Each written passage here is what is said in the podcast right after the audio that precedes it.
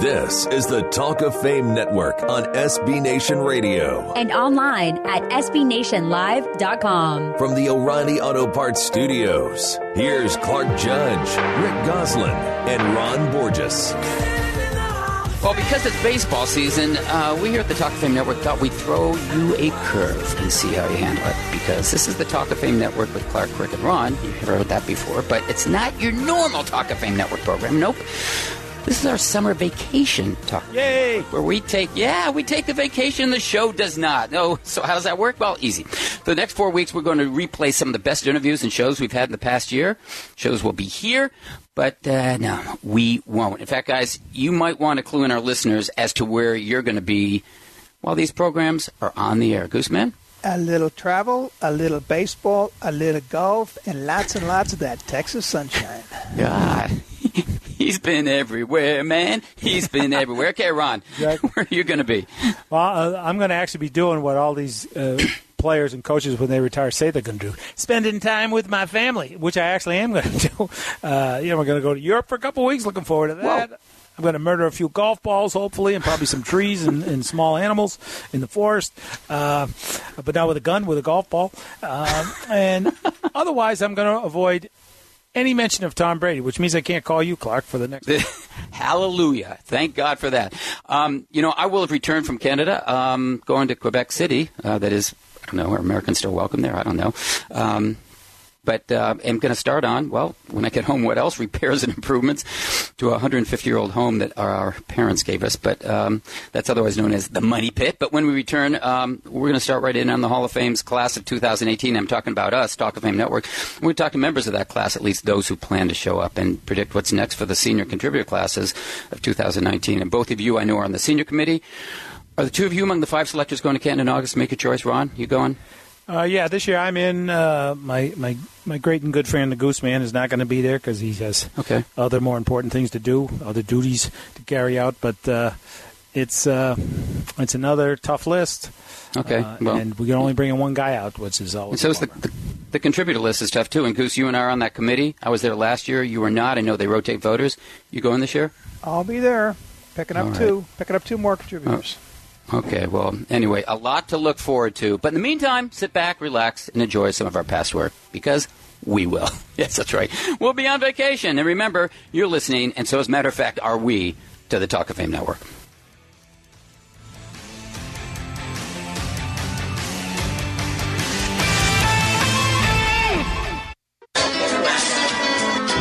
Is the Talk of Fame Network on SB Nation Radio.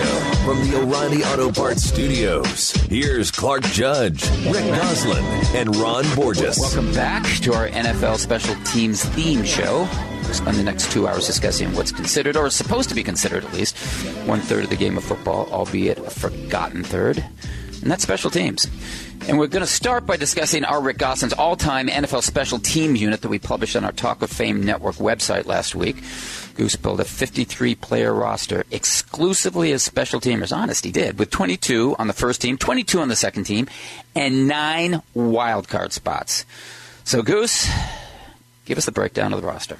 Well, Clark, as you know, in the NFL, there are 11 starters on offense, 11 starters on defense, but no designated starters on special teams. So I decided to create a starting lineup for teams. My 22 starters include a kicker, a punter, a kickoff specialist, a deep snapper, holder, personal protector for the punt team, two inside kick rushers, two edge kick rushers, a kickoff return specialist, a punt return specialist, and 10 coverage players, essentially 10 players who can cover a kickoff. Wow.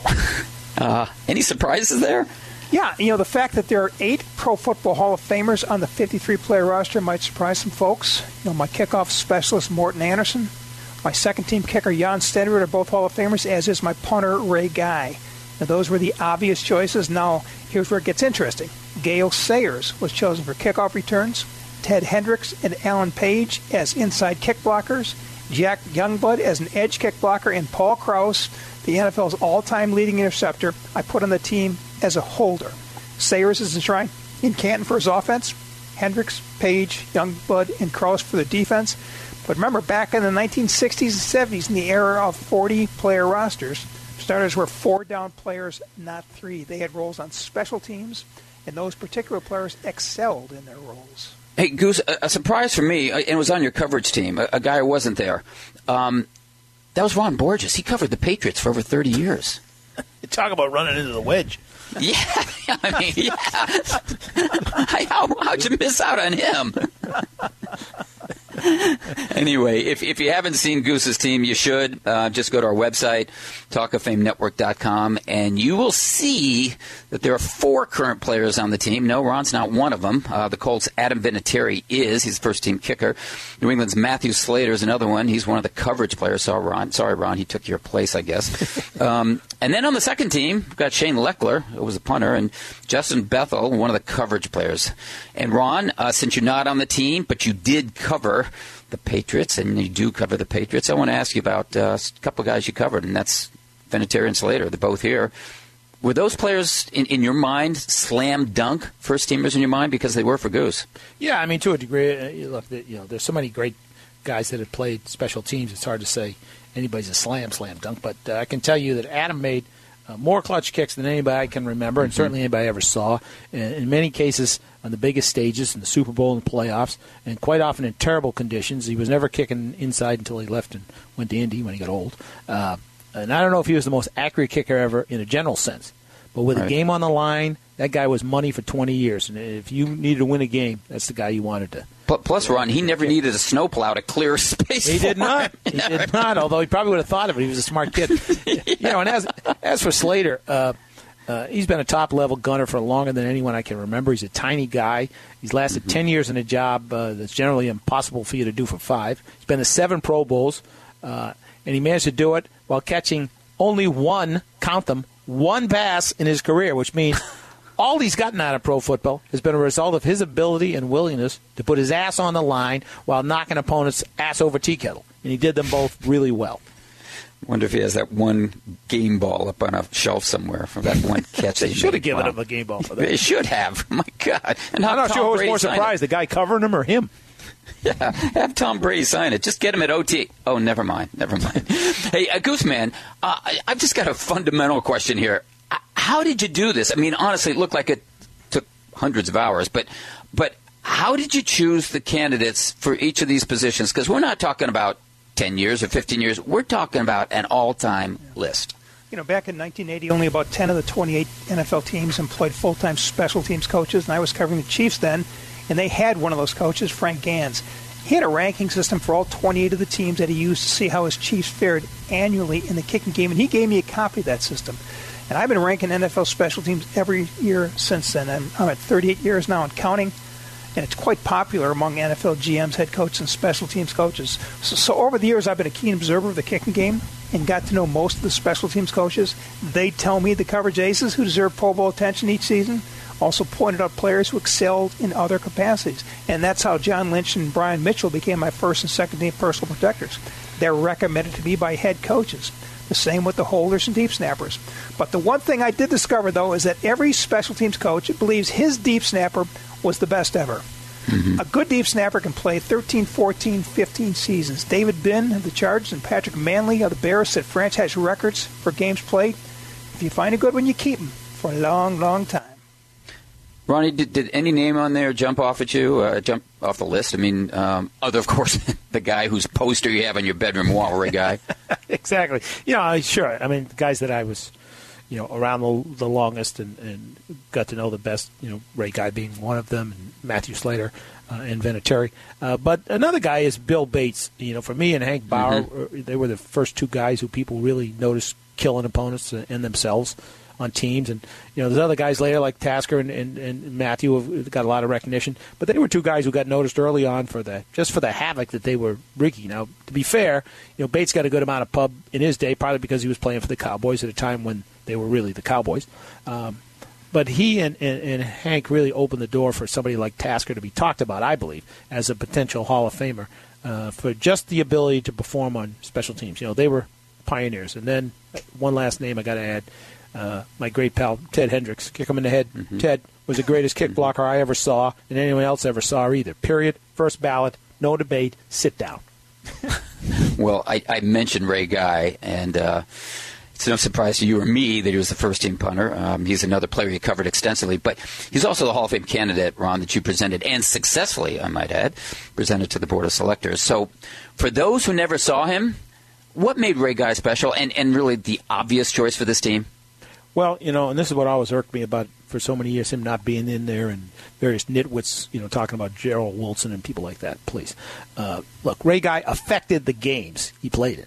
Um, Jeff Bostic told me one time, you know, uh, from the Redskins, that it was Ray Guy who was the player who beat them in Super Bowl right. 18, not Marcus Allen, not Jack Squirek, not Jim Plunkett. It was Ray Guy because he controlled field position. And if you remember, early in that game, he had a tremendous athletic play, leapt up to catch one-handed, uh, a really high snap from Todd Christensen. I don't know what he was thinking, uh, but it was it was um, Chamberlain couldn't have caught that thing, and he dropped it and blasted the punt downfield. If that yep. goes over his head, it's a whole different game. He was a great athlete, not just a great punter, and it showed. He created hang time. He elevated the punter as a weapon, and you know many times, and people didn't know this uh, about Ray, they asked him to punt from his opponent's side of the field because they didn't have a lot of confidence in uh, early on in Errol Mann when he was their kicker. So they would punt it down to the three yard line, the four yard line, put it out of bounds. Do not put it in the end zone. So, you know, what's better? Uh, a net of 32 and the ball ends up on the two yard line, or a net of 45 and the ball's at midfield? You know, I, I'll take the one down at the two yard line. Various nitwits who promoted Jerrel Wilson. Yeah. You hear that, Randy Covitz? Okay. there we go. Hey, Gooseman. By the way, I just forgot. GOAT. G O A T. Ray Guy. yeah, absolutely. Hey, Goose, I wanted to ask you about Brian Mitchell. We've had him on the show here. He holds the NFL record for most career return yards on kicks and punts. You had him on the team as a personal protector. You want to explain that one to me? Yeah, in a lot of cases, it was a matter of finding a spot on the team for a worthy player. You know, except for kick blockers and a few of the returners, kickers, most of these players had three, four, and five different responsibilities. You know, I could have put Mitchell on the team as a kick returner, as a personal protector, as even a coverage player. You know, Steve Tasker covered kicks, return kicks, block kicks, chase kicks for the Bills. Eddie Meador was an all-decade safety in the 60s. Special teams, he covered kicks, block kicks, was both a holder and personal protector. So in many cases, and in Mitchell's case, it was a matter of rewarding a deserving player by finding a spot on the team for him. Quick now, Goose. Difficult omissions, were there some? Oh yeah, I mean I could have had eight snappers, eight return eight kickers. Pro- probably uh, Gary Anderson, third all-team leading scorer. Tough leaving him off. Okay, well, we're going to stop right there and go to break. But when we return, we'll sit down with special teams coach, former special teams coach Bobby April, one of only two coaches, by the way, to be named a three-time winner of Goose's special teams annual rankings. That's coming up right after this. This is the Talk of Fame Network on SB Nation Radio from the O'Reilly Auto Parts Studios. Here's Clark Judge, Rick Gosselin, and Ron Borges. Our next guest spent 26 years in the NFL coaching special teams with nine different teams. Twice he was named the NFL Special Teams Coach of the Year, both times with the Buffalo Bills. But more importantly, He's one of only two coaches who were three time winners in our Rick Gosselin's annual special teams rankings, along with Brad Seely. Plus, he coached the special teams of two Super Bowl teams. That would be the 1995 Steelers and the 2001 Rams. Bobby April, what a long, strange trip it's been. Welcome to the show. Hey, thank you very much, Clark and Ron. Uh, good to talk to you again. Rick, congratulations on that article uh, of the all-time special teams uh, unit. Man, that was fun to read. Bobby, in, in the 1980s, you coached defense in college at Arizona, Southern Cal, and Ohio State.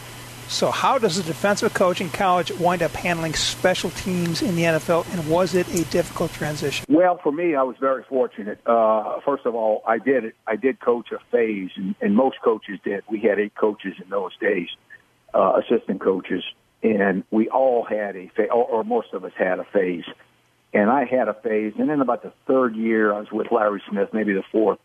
He made me the special teams coordinator, even though I'd coached defensive line with him at one time and then the secondary. He made me the defensive, I mean, I'm sorry, he made me the special teams coordinator. But even at that time, I, I really just did the off-season stuff and, and tried to prepare the, the camp schedule for, for him and that type of thing. So I had some administrative duties more than anything. But I got in the league because Keith Rowan, who was a longtime coach, his dad Dick Rowan was a legendary college coach in Division Three.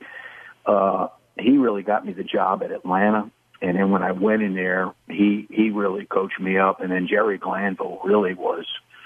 Um, I mean, you could say he was a special teams coach. We did everything together, uh, in preparation and everything. He was on the field with me all the time, coaching, and he was in the meetings always uh, with me.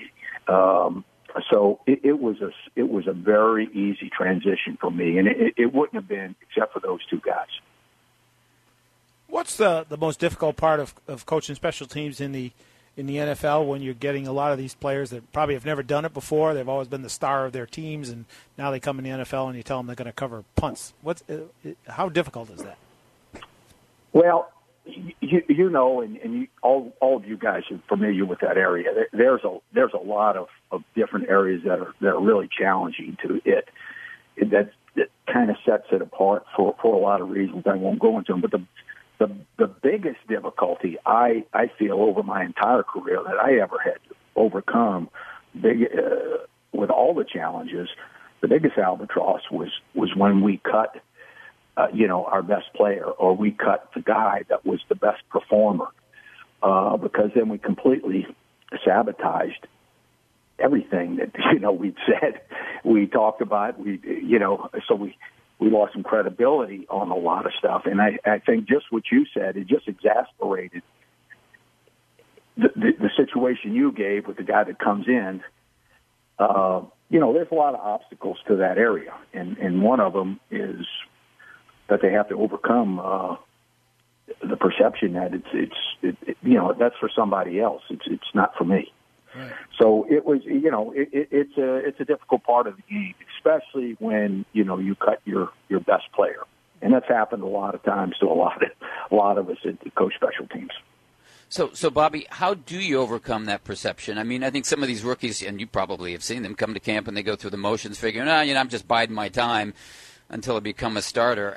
How does a coach impress on a group of young new players that what you do on special teams really is significant and important? Well, I, you know, the the, the job itself is teaching, uh, but what you said is another aspect of the job, and to a high degree, I don't know if it's fifty fifty, but it's pretty close. It's a it's a sales job. You know, it's like any endeavor uh, in, in sales. You you gotta you got to sell them on it, and you, you got to constantly preach it. I mean, most people won't do any job, much less football, without seeing uh, the rewards. You know, it's kind of like uh, the Bronx Tale. Uh, you know, the kids, the kids being brought up, uh, you know, make good grades, do everything right, and, and he turns to crime because he sees all the rewards and the cars and the women and the money and everything else. And and it, it special teams is similar to that. Um, there's a lot of there's a lot of selling. There's a lot of selling on on the what can happen for you and your development, and what can happen for the team.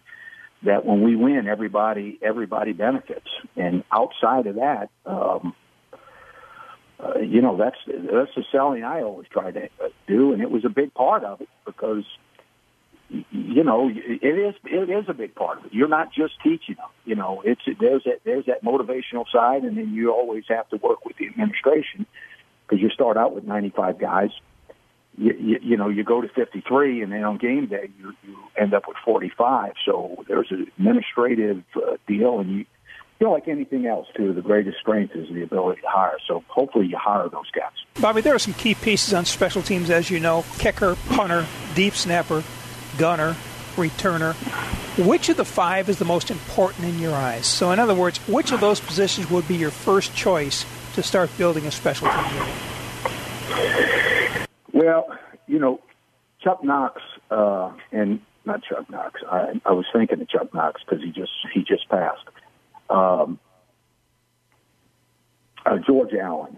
George Allen said that the, the, the most important position on the field is the snapper. And and by all rights, you know that that's that's a pretty good assessment because if you can't get that snap back, there's going to be a lot of bad things that happen. um, so, I, but but with that said, with that said, that the varying degrees from the you'll have to have a quality guy to do that, and he he accommodates everybody else to do their job better. But there's there's very slight degrees of increments between the very best in the league and the next 10 guys. I'm not saying to the 32nd guy, but Uh, so that position is critical, and certainly it's overlooked like many of the key special teams pieces. But I think the kicker right now, and in, and even going back, I, I I go back to the '95 Pittsburgh Steeler team, and I watched it, and probably because I was sensitive to it, but uh, Norm Johnson was just such an integral part to that team.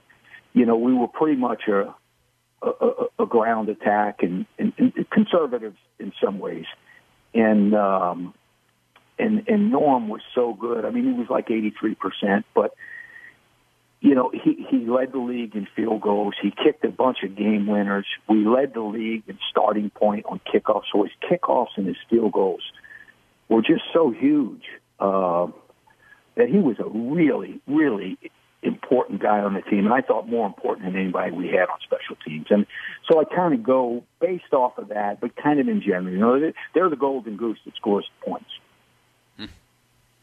It's funny though. You mentioned that uh, the snapper. I remember when Parcells first came to New England, Bobby. He uh, one of the first guys he brought in was uh, uh, an old center, you know. And I said to him, "What the hell? You yeah. this guy in there? You got 50 holes there. What the hell are you bringing in him?" I'll never forget it. He said, "I am not going to be held hostage by that position. We can't start the game if we can't snap the ball." I've never forgot that. Yeah. yeah. So you know, you hey, if if if Parcells and George Allen say snappers the most important position. Forget about what I said about uh, hey, those was... two guys, those two guys know football as good as anybody.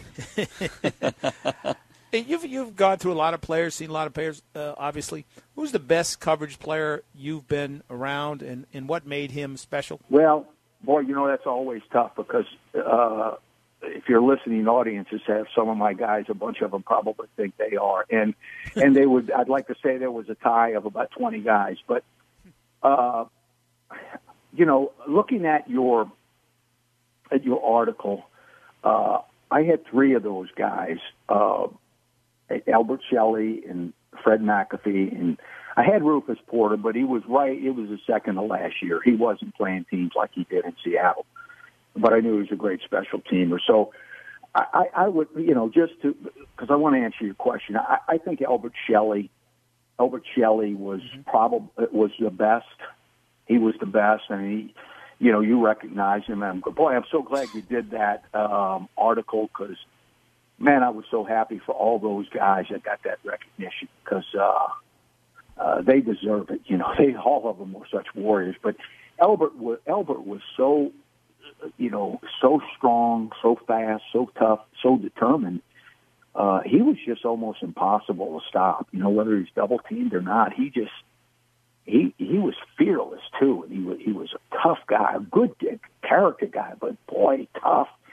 And uh, I, I, you know, he kind of set the standard that because that was my first year coaching, and he was already really good. And then he went on and uh, made a couple of Pro Bowls, you know, after that and uh, but he was. He, he, I would say I'd have to say him, and, and I'm, I'm going to agree with you on that. Have him on there, head of a lot of guys that are, that are good coverage guys. Um, Elbert was good, and Fred McAfee was had such a passion, love for football, and enthusiasm. He he raised the level of special teams by his play and and his leadership.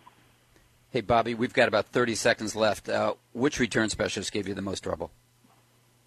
the guy I the guy I always feared the most was was Josh Cribbs, and I, there's so many great ones, but Josh was just uh, boy was he fun to watch. He was so tough, you know, so physical, so determined. He was great. Bobby, thanks so much for the time, and, and honestly, thanks for reminding us about the value of the kicking game. Really appreciate it. Well, I appreciate being on, and uh, thank you for having me. Thanks, Bobby. Thanks, Bobby. Thanks, Bobby. That was former special teams coach Bobby April. Up next, it's another former special teams coach, Bill Cowher. You heard me right, Bill Cowher. This is the Talk of Fame Network.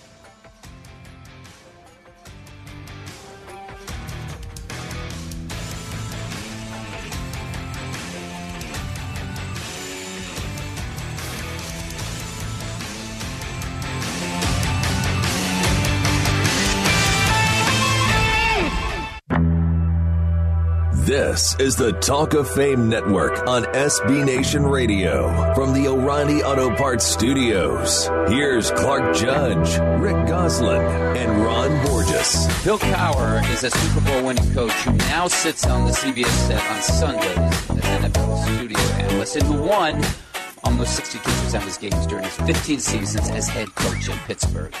But long before he became a head coach, and long before he even became a coach, period, Bill Cowher was chasing kicks as a special teamer with the Philadelphia Eagles and Cleveland Browns.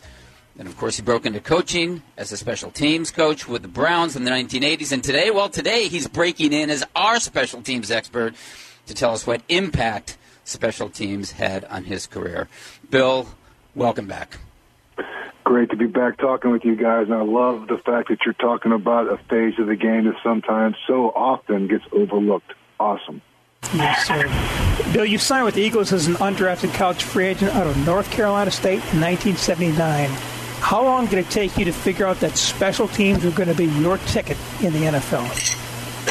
You know what, Goose? Uh, when you sign as a free agent, number one, you realize that you were not signed probably. You're going there and you got to find your niche, something that makes you different from other players. And I think there's two ways of doing it. Number one is you need to be versatile, which is you need to be a smart player where you can play multiple positions. And number two, you got to be good on fourth down, as I used to call it. I said, it, you know, it's a special teams player. And, you know, I was fortunate enough, I played a little bit of that in college at NC State and even in high school. And so, most of the players that come to the National Football League and play in the NFL, they really don't play much special teams in, in college. So I was just hoping that that could, if I could find a little bit of a niche and kind of make me stand out amongst the others, was being able to be versatile and be good on fourth down. Well, Marty Schottenheimer, uh, of course, hired you as uh, coach special teams with the Browns in '85, and you were 28 years old, and you'd just gone from playing the year before uh, to coaching. How difficult of that adjustment was it sort of overnight go from player to coach? And, and at, at 28, you were coaching some guys that probably were older than you were. You know, Ron, I was actually coaching guys that I played with almost two years earlier, which was ironic because I was traded from the Browns in 1984 to uh, to, to the Philadelphia Eagles, and when Marty came back, uh, uh, I actually uh, it was actually 83 I got traded, but when I came back, I was actually coaching players I had played with. And the one thing about the National Football League is that, uh, you know, players respect players who have been there before. And so, you know, while it was difficult because I think going from playing to coaching, you have to kind of go to the next level. You kind of separate yourself. There's got to be lines of delineation. And I realized that. But at the same time, I had been on that field earlier, and I used to run up and down the sideline and realize what it took to be a good special teams player, what it took to really have good units. And so, you know, we try to separate ourselves, and, and Marty was so good about giving us the time and practice and giving us the effort and giving us the resource of having good players. You know, we had Frank Minnifield starting corner on our punt return team trying to block punts. So, you know, he he took it seriously, and it certainly can help uh, uh, the coach itself when you when you have a, a head coach who take understands the importance of it. Well, Bill, since you made that transition, that gives you a unique perspective, of course. I mean, you played in the NFL and special teams, and then you coach those guys. You, mentioned what goes into making a good special teams player. What goes into making a great special teams player in the NFL? What what traits are you looking for?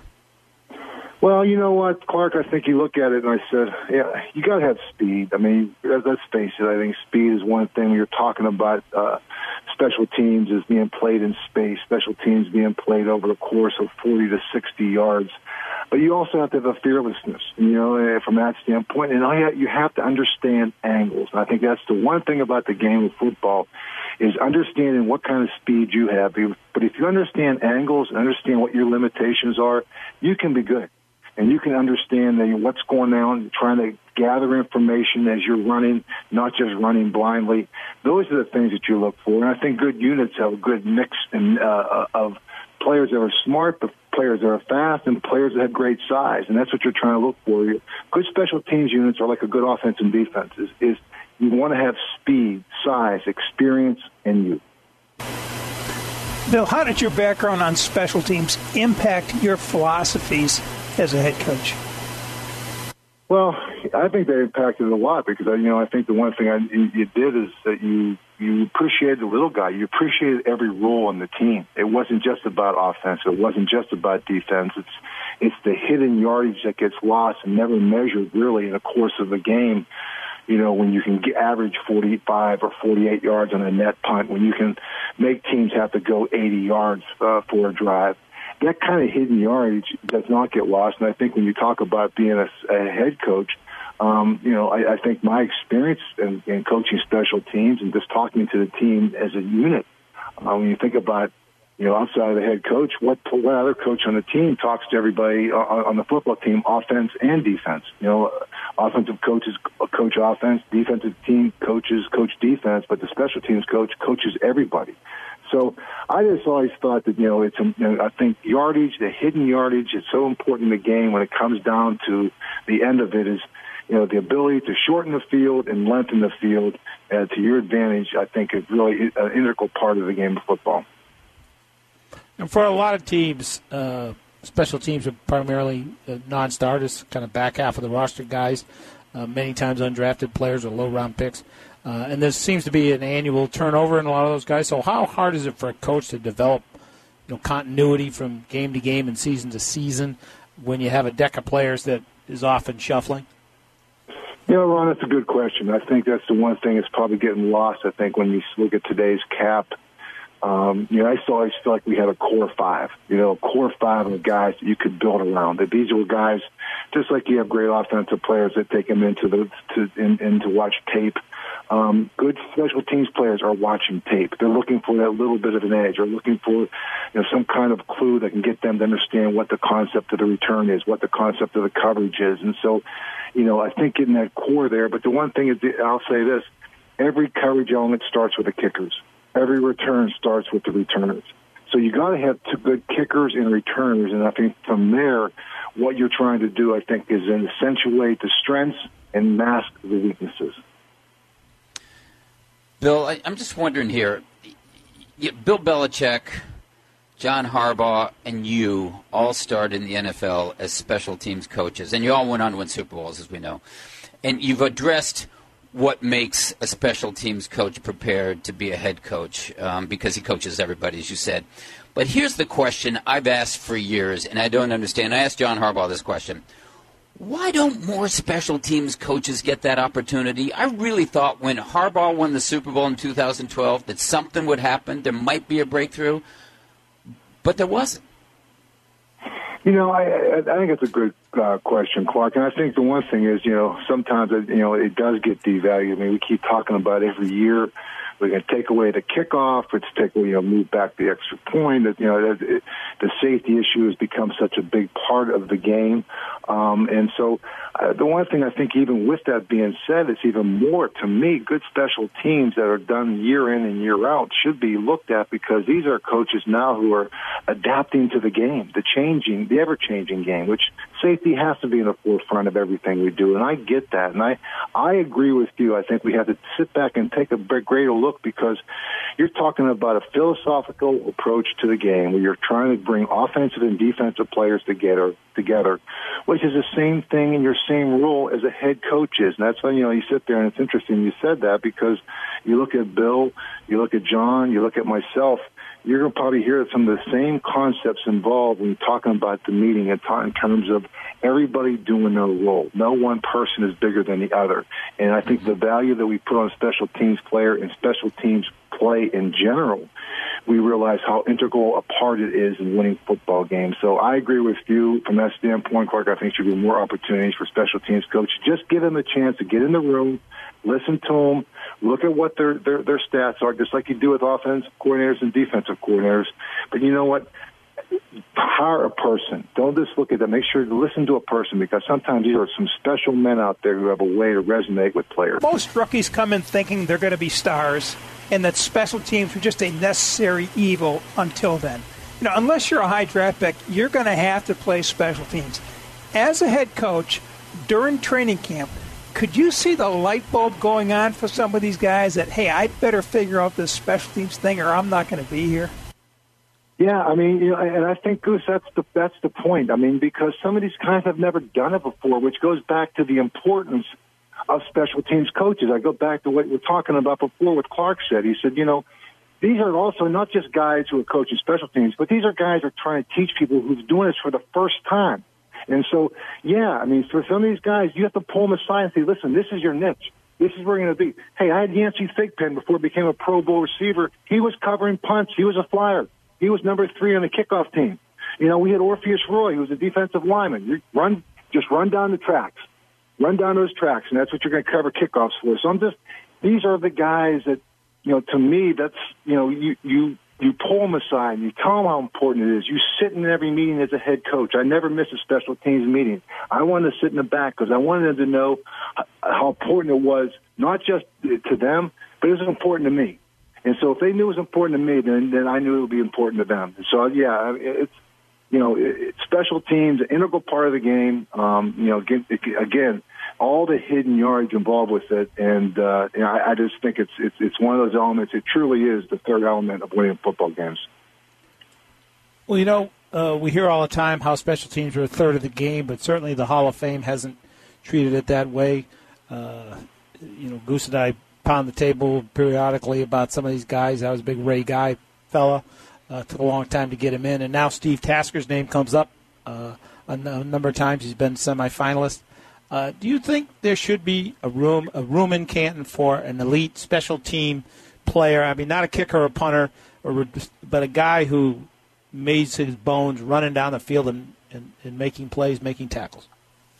Does anybody make more sacrifices than those playing special teams? And I, and I, I absolutely believe so because you talk about the three phases of every game, and every coach will talk about it. There's offense, there's defense, and there's special teams. And usually, if you win two of those three, you're going to win the football game. And you know, and to have great special teams, you got to have special players, and sometimes you have special guys, guys like you talk about with Steve Tasker, Hank Bauer. These guys were game changers. These were guys that you had a game plan for. And you talk about Hall of Famers, right? You're talking about people who had presence on the field that you had to change your game plan for because they had they were that special. Well, that's true about a lot of these guys that you guys listed in those hundred top special teams players of of all time. These were guys that you know they could change a game um, uh, with with a return, with a coverage, um, and we see it day in day out. You know, knocking the ball, keeping the ball from going into the end zone, a down putt that's inside the two yard line, and it suddenly changes the whole field position of a game. So there is no question in my mind, Ron, that sometimes I think that's one element of the game that's gotten overlooked, and I think uh, is uh, I said unfairly been uh, devalued because I think a good special teams player can have it make a difference in winning and losing football games. Hey, Bill, this was special for us. Thanks so much for the time, and we'll catch you this fall on CBS. Thanks again. Uh, thanks, guys. Thanks, Bill. Thanks, Bill. As former Steelers head coach Bill Cowher up next, it's a two minute drill. You're listening to the Talk of Fame Network. This is Over the Night with Matt Harab. As far as the Kawhi Leonard situation goes, my goodness, do the Spurs have all the leverage. Here's what I do if I'm the San Antonio Spurs. I do not have secret meetings with Philadelphia. I do not have secret phone calls with the Los Angeles Lakers. I want an auction, a bidding war. Okay. Uh, start the bid with uh, Markelle Fultz. Markelle Fultz, Markelle Fultz, Markelle Fultz. All right, I'm going to. Kyle Kuzma, right. Lonzo Ball.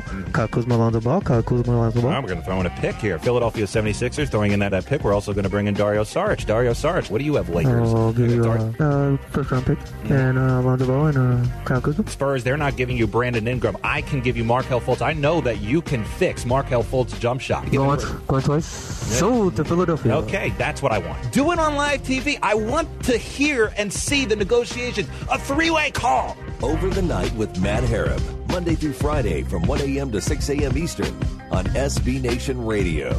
If business, pleasure, or sports fandom takes you to Houston, Dallas, Austin, Fort Worth, or San Antonio, check out CultureMap.com to get the scoop on the local favorites. From the best restaurants, bars, pubs, and clubs to the biggest sights and sounds each city has to offer, Culture Map has it all. Just head over to CultureMap.com. The expert team personally reviews and visits each spot to make sure you get the best experience. And if you're coming back, sign up for free Culture Map updates at CultureMap.com.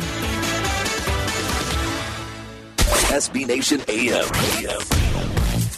Media, sports media in particular, missed out on talking about LeBron James. It was an absolute. You're, you're 100% correct, and that's what I've been saying today. I mean, when you think about what we had eight years ago, what we had four years ago, to what we have now, it really feels like it, we went from the decision to the letter to the whisper, and it's not even that loud. From one move to his third move, it has gone from simple, quick press release, get out of the country, and let other teams make the news. There was so much more hype around where is he going to go. I mean, the billboard wars going on between Philadelphia. It was like there was this all this buildup.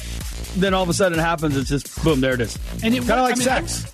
it was over. It was all right? this buildup, and then boom, gone. And yeah, and then usually one side is massively disappointed. SB Nation AM with Tony D. Weekday mornings from 6 to 9 Eastern on SB Nation Radio.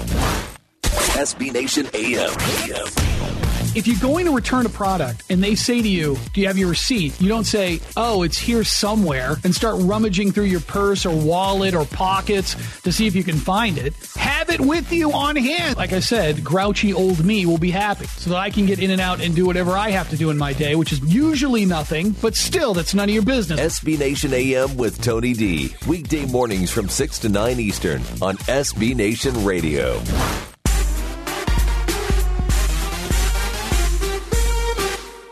This is the Talk of Fame Network on SB Nation Radio from the O'Reilly Auto Parts Studios. Here's Clark Judge, Rick Gosselin, and Ron Borges. Well, we're closing in on the first half of our show, so it's time for us to do something special. That's the two-minute warning. That's right, it's the two minute drill with Rick calling this week's shot. So, Gooseman, let's get going. Terrell Owens will receive a bust in Canton in August and hopes to be back on an NFL field in September. Should the Hall of Fame Selection Committee reconvene for a revote on his candidacy? Yes, sirree, but it should have done it back in February. Please, no. I could think of some other guys I'd rather have a revote on. The NFL is awarding future Super Bowls to Phoenix and New Orleans this week. Which two cities would you have chosen? Easy. San Diego and San Diego. Ugh, it's easier than that. Viva Las Vegas. No, oh, jeez. Nashville is a favorite for the 2019 NFL Draft. What city would you have chosen? And you can't use the last answer. Oh, no. Well, then I have nothing to say. Viva Las Vegas. Remember, Gooseman, every draft pick becomes a gamble. They have a cheetah club in Las Vegas, so I've heard. But how about New Orleans? What, what's a cheetah club? I don't know. I just hear about these stories. The Gooseman told Patriots me. enshrining tackle Matt Light in their Hall of Fame. Who would you have enshrined? Paul Revere. Leon Gray, the greatest left tackle they ever had. He's light years ahead of Light, and he couldn't carry his jockstrap in a large bag. No disrespect. Hard Knocks will feature the Cleveland Browns this summer. Which team would you have featured? Well, I would have featured the city of New York, but I'd call it Hard Knicks. Hey, look, who's faced harder knocks than the Brownies? What's a bigger concern for NFL owners, the national anthem or gambling? Tackling. They ain't worried about gambling. They're going to get paid off of gambling. They're partners in gambling. Saquon Barkley, Charles Barkley, or Barclay Plager? Barclay James Harvest. That would be a prog rock English band, guys. Barkley Center, home of Brooklyn boxing. Johnny Manziel won a Heisman Trophy. Will he ever win a Grey Cup? Only if it's served after closing time. I don't know if he'll win it, but his coach will win the Gray Hair Cup. What lessons have the Detroit Lions learned from the hiring of Matt Patricia? Never hire someone from New England if Tom Brady isn't attached to him. Don't use a search firm to find your coach. Hire TMZ. That's the end of the. That's the end of our first hour, but there's more to come with former special team star Hank Bauer and the only guy to hold for Hall of Fame kickers Jan Stenerud and Morten Andersen. That's coming up here on the Talk of Fame Network.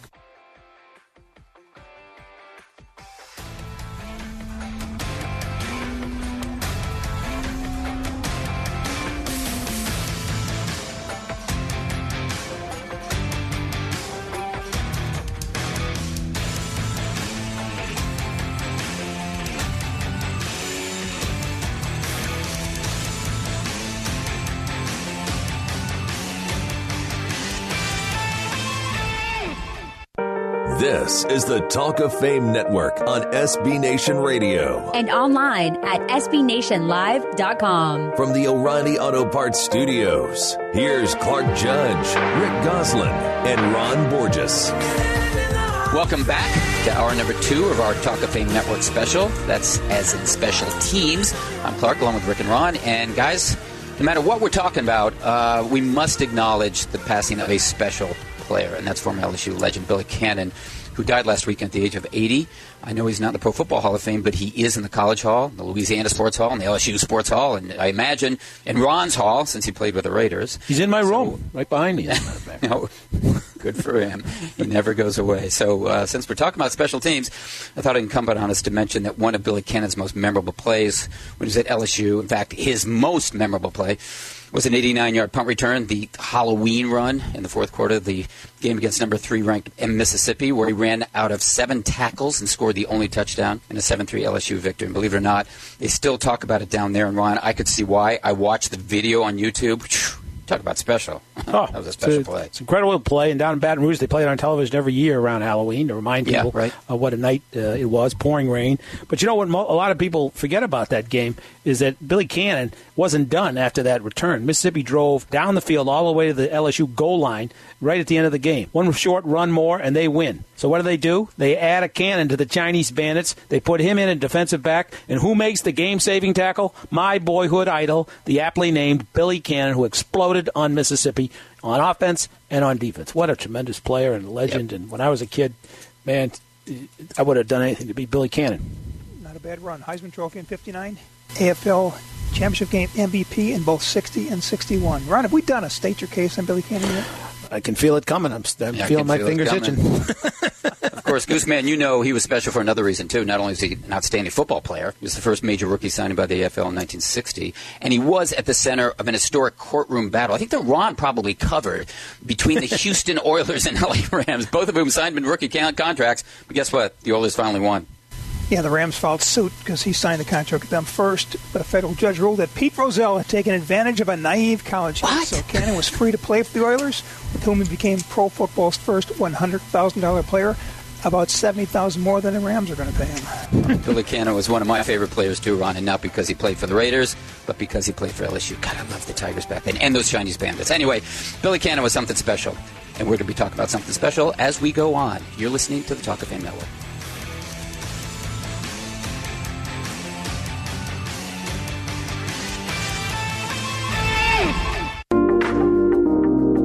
This is the Talk of Fame Network on SB Nation Radio from the O'Reilly Auto Parts Studios. Here's Clark Judge, Rick Gosselin, and Ron Borges. Welcome back to a special edition of the Talk of Fame Network, and that's special as in special teams. But I'd like to mention someone or something else that's special, and that's a special player. Now, I'm talking about J.J. Watt, who was last year's NFL Man of the Year for what he did for victims of the flooding in Houston, and who might well be this year's repeat winner for what he offered to do for victims of last week's shooting at Santa Fe High School. And, and what he did was offer to pay for the funerals of those who were killed. And Ron, I, I don't care if this guy plays another down. To me, he's already in my Hall of Fame. Well, yeah. I mean, look, he's a he's a Hall of Fame citizen, and really, uh, as, as much a big deal as we make of the Hall of Fame, and it is a big deal, uh, being a Hall of Fame citizen is really what it should be all about for all of us. And he certainly, uh, you know, has put himself in that position. A great player, but a much greater person. And- can and retire Goose, um, Year award. You can retire the Man of the Year award. Yeah, just and that's what I was going to say. I mean, it, it seems like this guy's got a future after football, and it's basically in anything he wants, be politics, football, TV. He really seems to have a knack for doing the right thing. I hope he stays out of politics. He's too good a guy. Yeah. Anyway, when we talk about special guys in the NFL, J.J. Watt's name should be at or near the top of the list, and and not. I want to make sure you understand it's not because of what he does on the football field. Okay, today we've been zeroed in on our Rick Gosselin's all-time NFL special teams unit, which appeared last week on our website, thebetalkoffamenetwork.com. And what was significant about it was that the thumbprints of Bill Belichick and Bill Parcells are all over it. I mean, look at the list: Adam Vinatieri, Randall Thompson, Matthew Slater, Larry Whigham, Tatupu, Izzo, Benny Thompson, Ron Wolfley, you name it. Ron, you were around both of those coaches. My condolences. was there emphasis on special teams that appeared, or that was that were apparent uh, when you were covering them? Oh, certainly. I mean, Parcells always treated special teams players with great uh, respect, and he made clear that games would be won or lost on how well those teams played. Uh, it wasn't just send some bodies out there running around. I remember he brought Steve DeOssie in uh, late in his career to, to New England uh, by recognizing his ability as a, as a long snapper. Uh, and, you know, Steve was one of the first guys he brought in not to play linebacker, but just to snap the ball cleanly and be someone who could impress, you know, the younger players about the importance of special teams and, and that it wasn't just cannon fodder. And I think that bled over into Belichick. He learned from Bill and became a real believer in putting, you know, many of his starting players uh, on teams, which he does, you know, they got 53 guys, he doesn't care. He, he puts often. I didn't always agree with that. You know, I was there when, when Gronk broke his arm, uh, blocking mm-hmm. for an extra point, which he spent three days arguing with me trying to defend. And I have noticed this and mentioned to it several times since. I don't see him blocking those extra points since, and none of them are getting uh, uh, blocked. But it just shows you the importance that both guys uh, put on it. They they wanted their best players uh, out there. So they treated them better than they treated you, Ron. Well, everybody they treated everybody better than they treated me.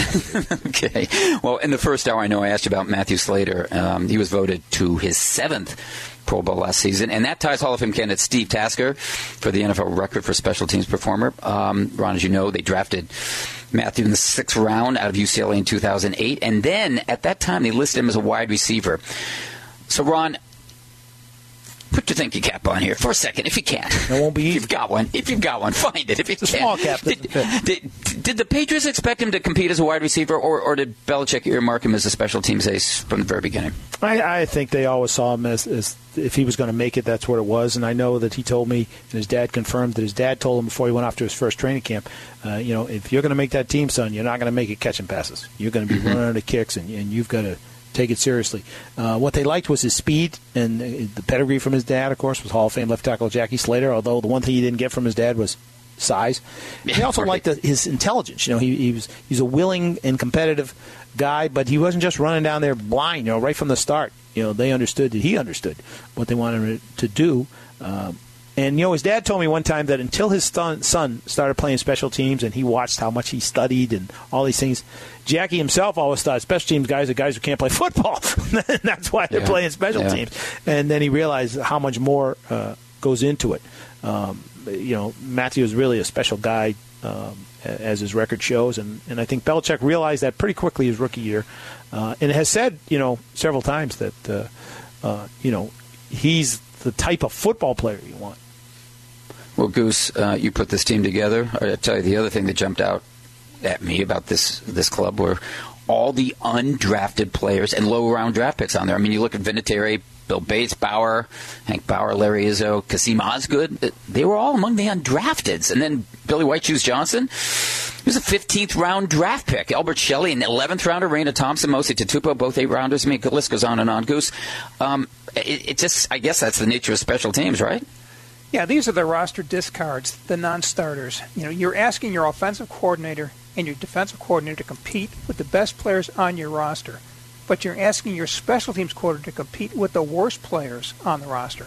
And when an offensive starter or a defensive starter goes down, his replacement generally comes from that core of special teams players, and that further weakens his coaching hand. You know, coaching special teams in most seasons becomes a 17-week battle for survival. Yeah, um, and, and, a long one too, as Bobby April mentioned. Um, and I thought that was interesting. He was talking about as a teacher, and then you have to be a salesman. I, I think that's an interesting comment. But also, I found interesting, Goose, was a note you had in your column about Tasker and Bates. Um, I'm sure a lot of our listeners have, have seen it, but if they haven't, tell us about it, would you? Yeah, these are two of the greatest special teams aces in NFL history, and uh, both retired in the same offseason, ironically. So I asked both separately what was their toughest jobs on job on special teams. They each gave me the same answer: teaching a new group of young players each season that what they do on special teams is important. So many young players arrive in the NFL expecting to be starters. Most were stars in their college teams. They were not asked to play special teams, so they assumed playing special teams in the NFL was just a necessary evil on their way to offensive stardom. What they don't understand is that they need to exert the same amount of energy and focus on special teams as they do on offense and defense. You can't go through the motions on special teams in this league. Either you're going to get hurt or you're going to get a teammate hurt. You know, when I was working the combine all those years, one of my favorite questions to wide receivers and running backs was, quote, when was the last time you made a tackle? If you're not a high draft pick, there's a good chance you're going to have to make a tackle hmm. on special teams before, before you ever catch a pass or take a handoff. So in training camp, work on your tackling. Ron, I want to ask you something that uh, I addressed Bill Cowher in the first hour, and that's uh, when you look back at it, Marv Levy, Bill Belichick, Cowher, John Harbaugh, they all broke into the NFL coaching special teams. We know that. And they all went on to become head coaches who took teams to Super Bowls. But every offseason, when teams are looking for head coaches, and this is the thing I don't get, and that's what I brought up to Cowher. NFL owners want guys who coach offense or defense, but not special teams. Why don't special teams coaches get that respect? And, and what needs to happen for that to change? Well, Clark, uh, that's a great question, uh, for which I really have only one answer or one word, which would be ignorance. Uh, you know, other than the head coach, the only the special teams coach is is dealing with everybody on the team because at, uh, at some point, you know, everybody's either playing on teams or they're backing up a guy who's playing on teams. So they're dealing with everybody. Uh, they're the only coach other than the head coach to address the entire team. Usually on Saturdays, uh, they have to plan and coordinate a number of different units, both offensive-minded units and defensive-minded units. So they have to understand the whole game, uh, and they have to understand skills and athletic ability that are needed for a bunch of different uh, jobs and they have to come up with game game plans that fit both specific opponents and the speci- specific skills or lack thereof of their own players. So, which part of that doesn't qualify them to be head coach? You know, I, I don't know me. Uh, I mean, I don't know. It beats me, and, and I'll tell you, most of them uh, are also, uh, you know, pretty kind of fun guys to be around. You know, Yeah, I think yeah, that's exactly. a good thing too. You know, I mean, you Yeah. you, you you want a head coach is just you know, you know one of the most dour people in history. You know, of course, is one of the greatest coaches in history in Belichick's case. Uh, um, but in general, I, I, I think that there's missing the boat on these guys, and they should at least give them a real look. Bring them in, listen to them, uh, uh, you know, and, and see what they bring to the table, and they may be surprised. You know, I've always maintained that special teams coaches do perhaps the best job in all of coaching because they're asked to do more with less than any Right. coach in a roster. Like Yeah, I said earlier, yeah. if a guy goes down, you got to plug a guy in, and, and he's got to be ready to play. These guys Yeah. are dealing with the bottom half of the roster, and, and like Ron said, they're the only coach on the staff that deals with the whole team. Like Cowher said, special teams coaches, they coach everybody. Hey, Goose, quick question here. Who do you think's the next special teams coach to land a head coaching position? Dave of the Chiefs. You know, he's um, he's he's one of the few coaches had recent head coaching um, uh, interviews for positions, and I think he'll be the next one. Okay, thanks, guys. Up next, we're going to speak to the only guy to hold for Hall of Fame kickers, Jan Stenerud and Morten Andersen. Can you name him? Well, you'll find out when we return. This is the Talk of Fame Network. This is the Talk of Fame Network on SB Nation Radio from the O'Reilly Auto Parts Studios. Here's Clark Judge, Rick Gosselin, and Ron Borges. Well, Ray Stachowicz punted in the NFL for five seasons in the early 1980s with three teams. That would be the Packers, the Lions, and the Bears. We've asked him to join us today to talk about his three seasons with Green Bay. The reason? Well, in addition to handling the punting, he was the holder for the placement kicks by Hall of Fame kicker Jan Stenerud. And before Stachowicz arrived in the NFL, guess what? He spent three years on the Michigan State campus practicing and holding on a daily basis for Morten Andersen, the only other pure place kicker in the Pro Football Hall of Fame.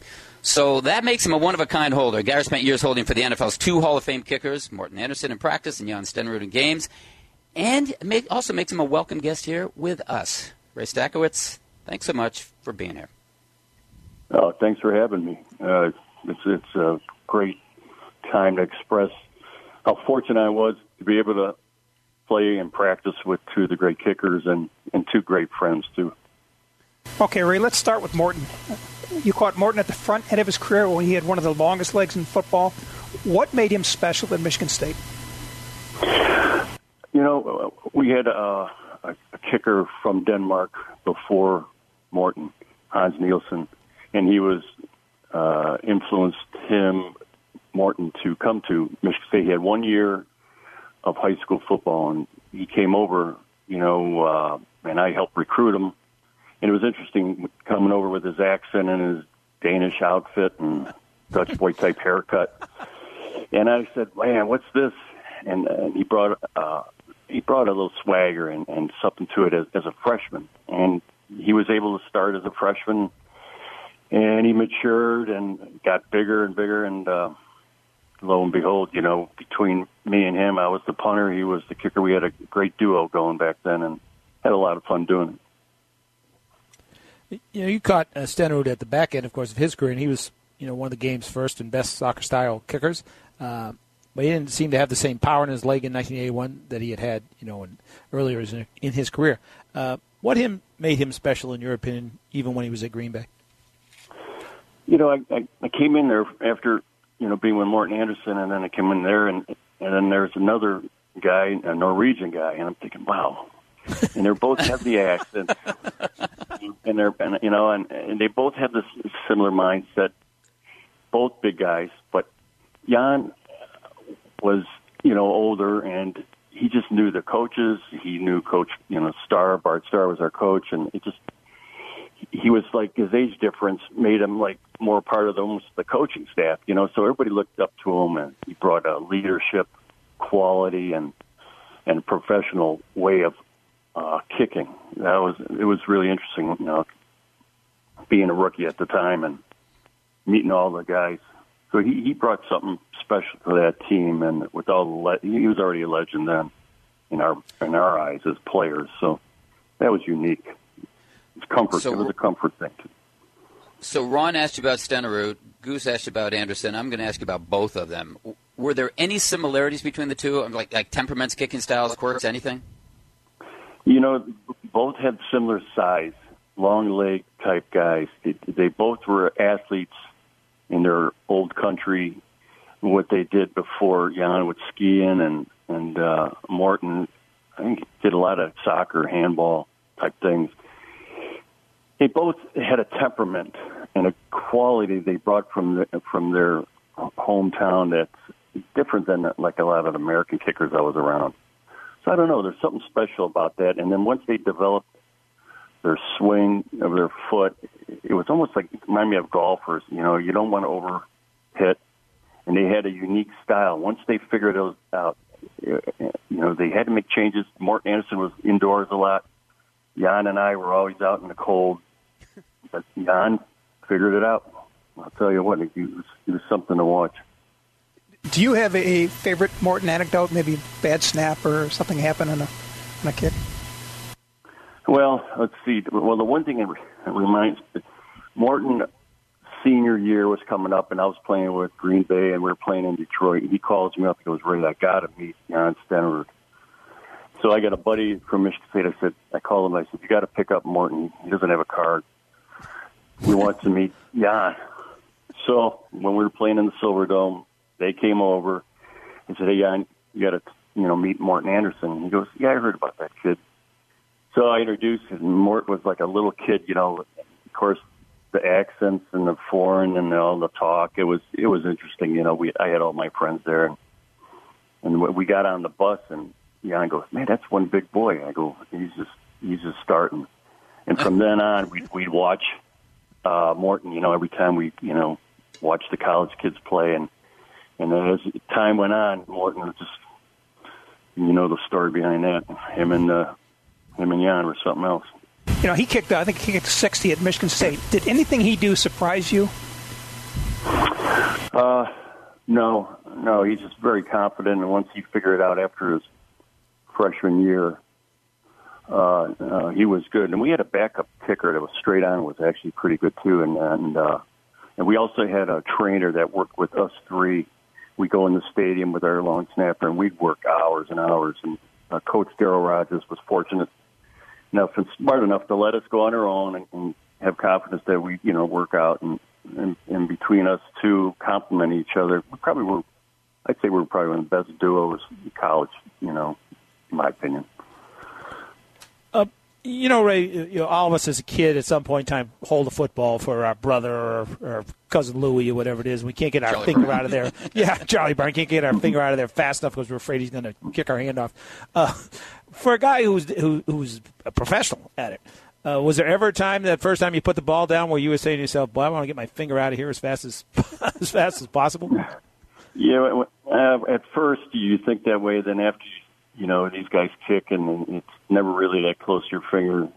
The, the thing you worry about is a bad snap, and then what you're going to do. Like we had to do it with Jan, and um, I ended up the ball came rolling back, which was a, one of the only bad snaps our snapper had. But we had to yell fire, and I look at Jan, and he doesn't know which way to go. And uh, I ran around and found Rich Wingo in the end zone, so that worked out. But and, and then we had some fakes off that, so you practice it, and you get pretty darn comfortable, you know, doing it over and over and over. Um, it's a lot of fun. Uh, Jan, we'd always work out at double sessions, you know, and and then we'd uh, go over to uh, there's a place where you can get some beers before you go eat your training table. And Jan and Lynn Dickey would always go there, and I was always thinking, man, what, they always have to have their two Miller Lights, you know. So I asked Jan, I said, Jan, why don't you just go out with us, you know, at Saturday or whatever time we got off, you know? He goes, I can't go out with you young guys. And at the time he was 39. I just said, oh, geez, that ain't too old, Jan. Come on. uh, was he uh, was he different in some ways from from Morten? Were there things about him that were distinctly different? I, uh, besides the age difference and maybe a little bit of the old school, you know, um, knowing you know the older players and not, not much. He, he he's uh, we when we golf, you know, he had a funny swing and I, and that but that ball would go straight. When he'd kick, you know, we're we're in Milwaukee Stadium, you know, half our games back then, and it was a mud pit. You go, Ray, see if you can make me a tee. I go, what? How am I going to do that? There's a ref looking at me. I, and uh, we had the worst condition, and he tipped through it, and somehow he kicked that thing straight. He didn't have like Morten. Morten's kicks were powerful, and they they come like almost like had a a pull, and they come around a little bit. Whereas Jan's were really straight. And uh, that year he was 22 or 24 or whatever, and, and we played in some bad conditions that year, and man, it was amazing how he he pulled that out. And I think a lot of it had to do with you know his his, his not his age, but his, his time in the NFL and confidence. And he we he brought in his favorite long snapper, and and uh, it worked out pretty good. Well, Ray, I know you said you caught Jan at the back end of his career, but in, in 1981, he had arguably the best season of his Hall of Fame career. He hit a career best 92% of his field goal tries, including including both of his attempts from beyond 50. Just wondering, um, how locked in was he then? You know, for that type of weather conditions that year, and and our team was pretty good, and he was able to mindset that pretty. It was amazing actually to see him um, every game concentrate and, and, and go over different situations, you know, in our practice and get ready for that muddy field, you know, at Milwaukee, the cold conditions. But uh, he'd always keep me confidence and and and and the snapper and you know the combination of that and the kicking team and and he was able to do it. He also, you know, we had uh, another kicker, Eddie Garcia, who was a backup, which was unusual to have two kickers. And because all of us working together and keeping Jan young with Eddie Garcia's strong leg, I think that was a, a, um, a kind of a, a, a booster for Jan, you know, back then, and and it worked out well. And I think Jan went on to play at Minnesota, did well there too. He finally got indoors. Ray, what was your what was your all time favorite hold, or maybe your favorite field goal? Yeah, probably the time where it was a missed snap and I ran around in and threw it. I think that was an extra point. I can't even remember. It was a touchdown or extra point. we'll call it a touchdown. yeah, yeah. Did, did you think a pitch? That's what I tell my. Uh, no, no way. Not the way he was looking. I said, I'm running. I think, and then we had some pass plays. I think off the punt. It was fun, you know. I tell you what, Coach Starr and all that put together a hell of a team. It's just too bad we just couldn't go a little further. Hey, Ray, we're, we're not going to pass here, but we are going to run. We got to run to the next commercial. But thanks so much for the time. Really, really Oh. enjoyed it. Oh, appreciate everything and uh, good talking with you guys. Thanks, Ray. Thanks, Ray. That was former punter and holder Ray Stachowicz. Up next, it's former demolition man Hank Bauer of the S. San Diego Chargers. You're listening to the Talk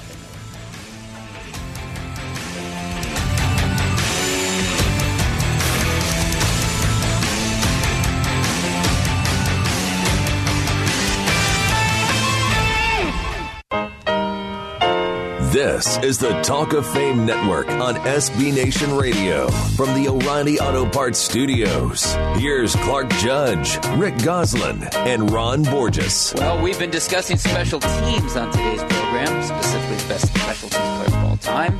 And today we have one of them with us. That's Hank Bauer, a terrific coverage player with the San Diego, not Los Angeles, San Diego Chargers. And he was so good, in fact, that he made Rick Gosselin's all time NFL coverage unit, largely for making what's believed to be a league record 52 special teams tackles in 1981, including 38 unassisted and seven in one game. Hammer, always good to be recognized, right? Always, always good to not be forgotten. You know, um, you know, back then nobody really, uh, you know, it was kind of coach speak. Everybody says, "Hey, kicking games a third of the game, offense, defense, special teams." They say it, but they don't really believe it until something bad happens. Uh, and uh, you know, and, and oftentimes it does during the course of a season, as we all know. Uh, but uh, you know, I I don't think anybody aspires coming out of college or growing up say, "Hey, you know what? I want to be one of the best special teams players of all time." You know, I just I, I mean, I, it never the thought never crossed my mind, guys. It was for me. It was just all about trying to help us win. Well, maybe it didn't cross your mind, Hank, but you were one of the best special teams players of all time. 52 tackles in one year? How do you do something like that? What was your secret? Well, you know what? I, I think I've had a lot of time to look back because it happened a long time ago, and and uh, I, I think when you know there was this perfect storm of of uh, of a cyclonic special teams player that was in the making that I had no clue of. Uh, you know, I played I played I played nose tackle fullback in high school in Orange County. It was an all CIF all Orange County full uh, nose tackle. So I, I I learned I learned all the defensive moves. You know how to get off blocks. I learned uh, you know the uh, the button jerk, uh, the swim move. Um, you know the the, the rip, the rip and under. Uh, I learned all of those defensive moves when I was in high school. Uh, then I went to college and became a running back. Uh, but I also played rugby, uh, and I played rugby. Don't well, I guess it's okay to say it now. I even played rugby in the off season my first couple of years. Uh, just loved the sport. And if you know anything about rugby, you you know you just there's 15 aside. It's a bigger field, one official. Mm-hmm. Uh, it's it's ball patterns, it's movements, but it's really open field tackling, and and you can't take wasted steps in the open field, or you're going to get beaten rugby. So, you know, I think you add all those things up. I had the components of a defensive player, maybe the mentality of that. Uh, you know, I had the skills of a ball carrier, and uh, and uh, gosh, uh, you know, the, um, uh, all the other skills of uh, pass protection that you have to use as a running back. Uh, you got to do that in pump protection. So had all the elements covered uh, as I was in my formative years, and then again, you know what? Look at I, my first year. That's what guys did to make it. My second year, I started, never came off the field. By the way, first year I made twenty thousand, and was elated. Second year started, play, never came off the field. Played every special team, every player, running back almost. Scored nine touchdowns, every special teams. And then, then the third year, I became a short yardage back in special teams. Uh, so to me, whatever role they wanted me to play, I was just happy to be a part of a great team um, and and and do it. And then and then at the end of my career, the last bunch of years, uh, I became the special teams captain, and and uh, I, I took to it because, hey, Ron, you know Clark, guys, right. I was smart enough to know I'm not James. I wasn't James Brooks or Chuck Muncie. So I wanted I wanted to help contribute to help us win. Well, I, I know some of our listeners, most of our listeners, I think will find this hard to believe, though not anyone who knows you, Hank. But I remember you telling me once how you broke your neck during a game and you continued to play on. True story? Absolutely true. Uh, I had to retire because of it. Uh, uh, if you know anything about uh, anatomy, human anatomy, uh, the body of C5, which is the biggest part of your ver- vertebrae, uh, had fractured all the way through. Now, I wasn't stupid. I mean, I that's arguable uh, depending on who you talk to, but uh, I was I'd never I'd never been in such any kind of pain like that. I continued. I played seven games that year with that medicated, uh, they they took an X-ray, but it didn't show the fracture. And I mean, I went from bench pressing 430 to I couldn't even do the bar. Uh, I couldn't lift a pan up off the stove with my left arm, and I knew something was seriously wrong. And and, and uh, my whole left side started to shrink. Uh, the pain was unbelievable, but again, we medicated back then. Um, and when I finally saw a specialist and they did a uh, spinal tap and, and, and a contrast scan, uh, I had surgery immediately. So, uh, I mean, I, I wouldn't have done it uh, had I known, but played seven games with it, and very thankful that I'm uh, I'm alive. I'm walking, I'm talking, and able to play golf and work out, and and not pain free, mind you, but uh, live a pretty good lifestyle here, guys.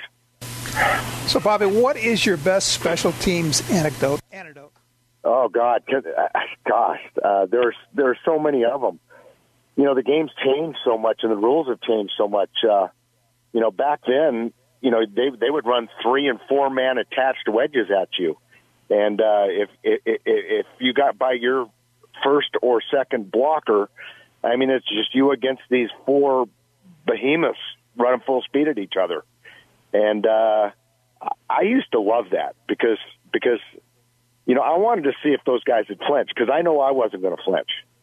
You know, but but but then back then you could actually cut the wedge. You could they could cut you, uh, which means you know they they block you block you low. That's what a cut block is, and and then I even started going over the top. You know, jumping over the top when I got to them at times.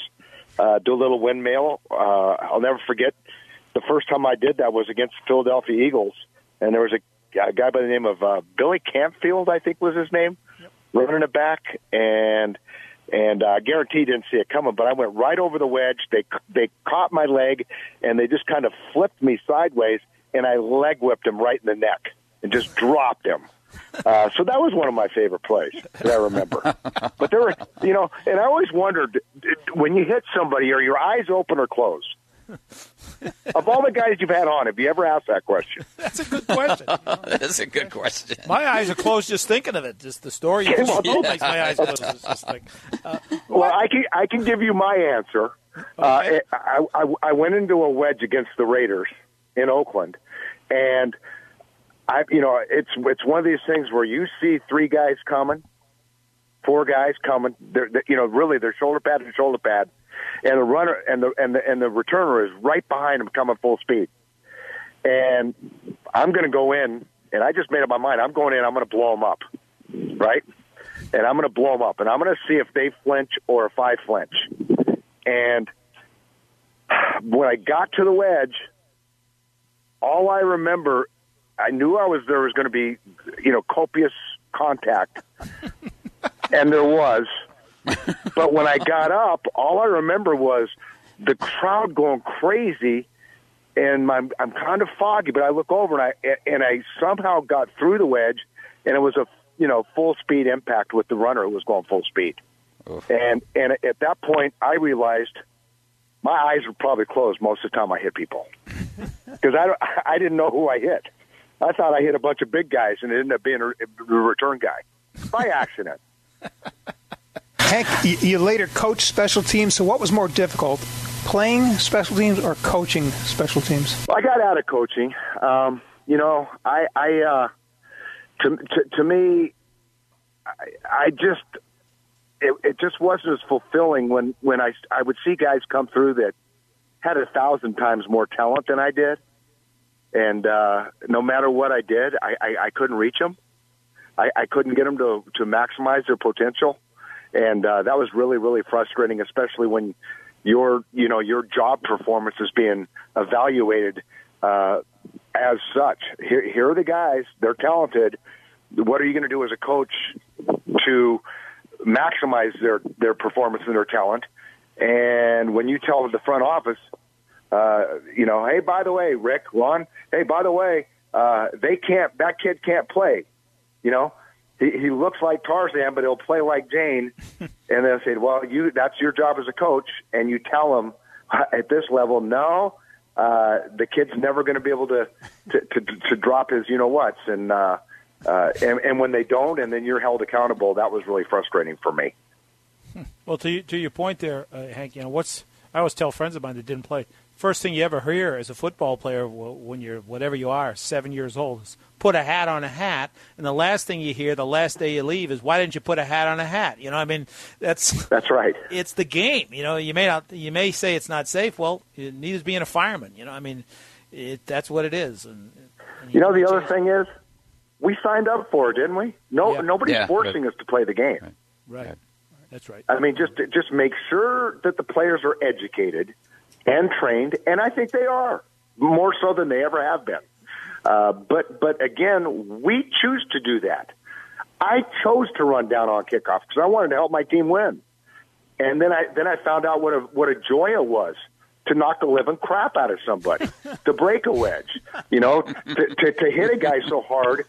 I hit this guy in Kansas City so hard one time. I mean, it was a freight, two freight trains running 60 yards apart, 70 yards apart. Didn't break stride. His name was Horace Belton. I think you could probably find it on video. And the last thing I remember was looking over after we had collided and both knocked each other back. I mean, think about that: 70 yards apart, full speed, and then it coming to a dead stop, knocking each other back.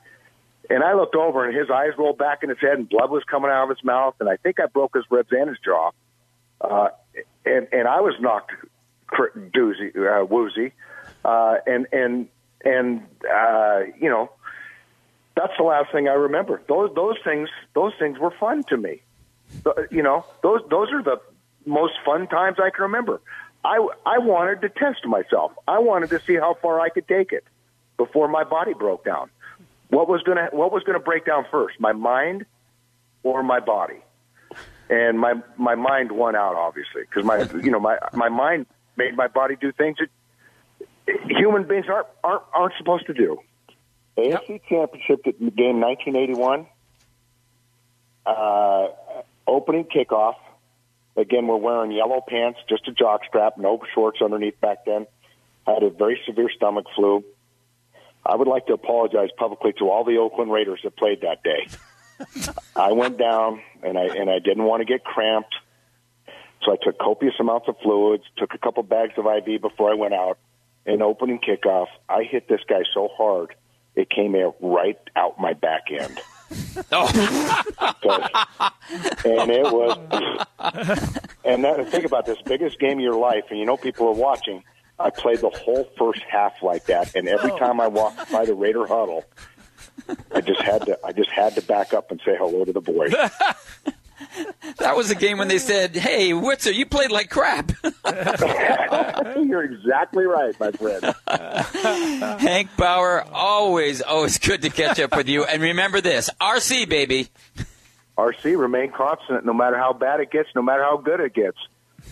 Just remain constant. Thanks, Hank. Thanks, That was former Chargers special teams great Hank Bauer. Up next, it's a two-minute drill. You're listening to the Talk of Fame Network. This is the Talk of Fame Network on SB Nation Radio from the O'Reilly Auto Parts Studios. Here's Clark Judge, Rick Gosselin, and Ron Borges. We're just about out of time, so Robert. That's the two-minute warning. Yep, it's the two-minute drill. So, Gooseman, get us started. At 40, does Tom Brady really need OTAs? Tom Brady needs nothing, Goose, outside of an apology from Robert, Roger Goodell. For what? Not going to OTAs? Speaking of off-season work, remind me again the purpose of rookie minicamps. Well, it used to be to sell newspapers. Now I guess it's to sell the NFL Network. I think it's to teach them a few plays before the veterans come in and make them carry their pads. John Elway says the Chargers are the team to beat in AFC West. What say you? Well, Goose, that depends on if they find a place kicker with a clue. So, uh, no. I say John Elway is speaking with forked tongue. What NFL team would most benefit from the signing of veteran tight end Antonio Gates? The Celtics. Patriots. Think how dangerous he'd be on the other side of Gronk. How soon before Lamar Jackson takes over for Joe Flacco as quarterback of the Ravens? As soon as Joe Flacco demonstrates he's not an elite quarterback. I would say that depends on how soon they can fix his GPS system in his arm. Troy Aikman, Daryl Johnston, Tony Romo, and now Jason Witten. Will a television booth be as close as any Cowboy gets to the playoffs in the near future? In a word, yes. You know, that depends on whether or not they own a ticket agency, and they'll be right there in the playoffs. Speaking of the Cowboys, Dak Prescott says he wants to be the best quarterback ever to play for the Cowboys. What are the chances he becomes as good as Don Meredith, much less Hall of Famers Troy Aikman and Roger Staubach? Uh, about as good as Tony Romo getting to a Super Bowl goose in helmet and pads. Gooseman, that would be Dandy, but he's not going to be as good as Dandy Don. More Cowboys. Wide receiver Terrance Williams decided it would be a good idea to flee from his damaged Lamborghini in the wee hours of the morning. If you owned a Lamborghini, would you flee? No, I wouldn't flee my Yugo. If I owned a Lamborghini, I would also own a driver. yeah, right. Josh Allen, Marcus Allen, or Allen Iverson? Steve Allen. Practice. We we talking about practice. AI is the man. The Eagles will visit the White House in June. What percentage of the roster will skip the trip? That'd be everyone but Ron Jaworski. Counting the owner, one less percentage than they expected. That's the end of the game. We'd like to thank Bill Cowher, Bobby April, Ray Stachowicz, and Hank Bauer, the Witzer, for joining us, Robert Harris Jr. for producing us, and you for listening to us. If you'd like to hear this or any other podcasts, just go to our website, talkoffamenetwork.com, or look for us on iTunes or your podcast app. Otherwise, you find us next week at this time and on this station. We'll be here. We hope you will be too.